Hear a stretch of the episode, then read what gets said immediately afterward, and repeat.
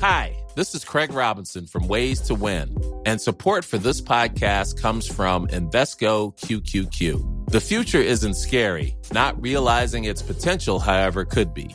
Just like on the recruiting trail, I've seen potential come in many forms as a coach. Learn more at Invesco.com slash QQQ. Let's rethink possibility. Invesco Distributors, Inc.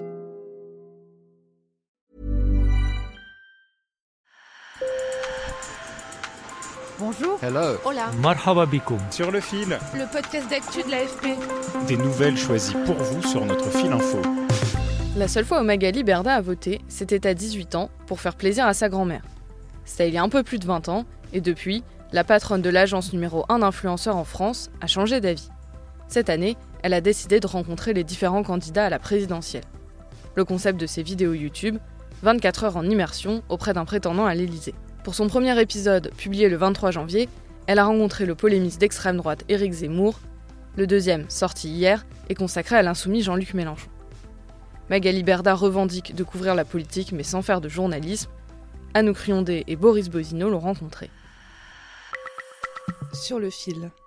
Bonjour à tous, donc comme je vous l'avais annoncé, je vais suivre en immersion tous les candidats à la présidentielle. Et aujourd'hui, je me retrouve dans un magnifique village à Honnecourt-sur-Escaut. Et je vais suivre le polémiste, évidemment, Éric Zemmour. Voilà, j'ai énormément de questions à lui poser. Et je pense que ça va passionner beaucoup de monde. Allez, suivez-moi.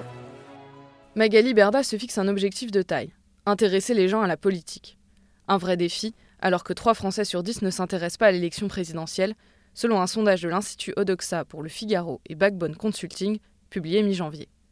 Forte de son million d'abonnés sur Instagram, Magali Berda vient de créer sa chaîne YouTube qui diffuse ses rencontres. Moi, il y a trois ans, j'ai fait une vidéo sur mes réseaux en disant j'en ai rien à foutre de la politique, je vote pas. Ça, je l'ai faite je je l'assume totalement. D'ailleurs, c'est pour ça que je suis là aujourd'hui. Et du coup, ben, j'ai dit ok, mais je vais voter pour qui? Parce que je les connais pas. Je comprends pas leur, euh, discours, je comprends pas là où ils veulent en venir, j'arrive pas à cerner euh, euh, ce qu'ils racontent.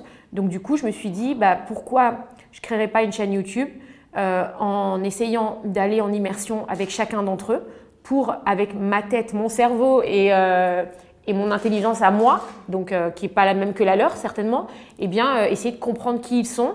Et après, je pourrais euh, me décider et me dire, bah ok, je vais voter pour un tel. Magali Berda, aussi chroniqueuse dans l'émission de Cyril Hanouna Touche pas à mon poste, mise sur un ton cash et des questions simples. Comme ici, lorsqu'elle s'adresse à Éric Zemmour. On dit souvent que vous êtes raciste. Des gens disent ça. Euh, beaucoup de jeunes issus de l'immigration euh, nous suivent, nous influenceurs, et beaucoup d'influenceurs aussi sont issus de l'immigration. Moi-même, je suis issue de l'immigration. Vous avez envie de leur dire quoi? Même si Magali Berda précise bien qu'elle ne cherche pas à faire un travail journalistique, ce format a suscité des critiques. Sur le plateau de BFM TV, elle a assumé ne pas contredire les candidats et être, je cite, plus cool dans ses questions, estimant que cela les rend aussi plus cool. Elle espère en tout cas que ces vidéos vont encourager les gens à aller voter.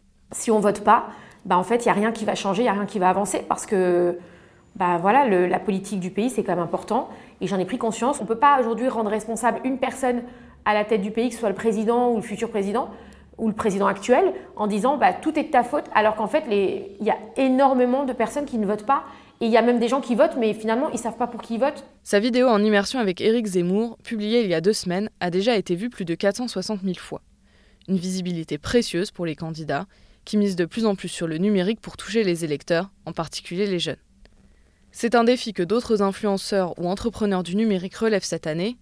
L'application Elise s'inspire de Tinder pour trouver son candidat idéal, et l'ONG A Voté a développé un chatbot pour éclaircir les programmes des candidats.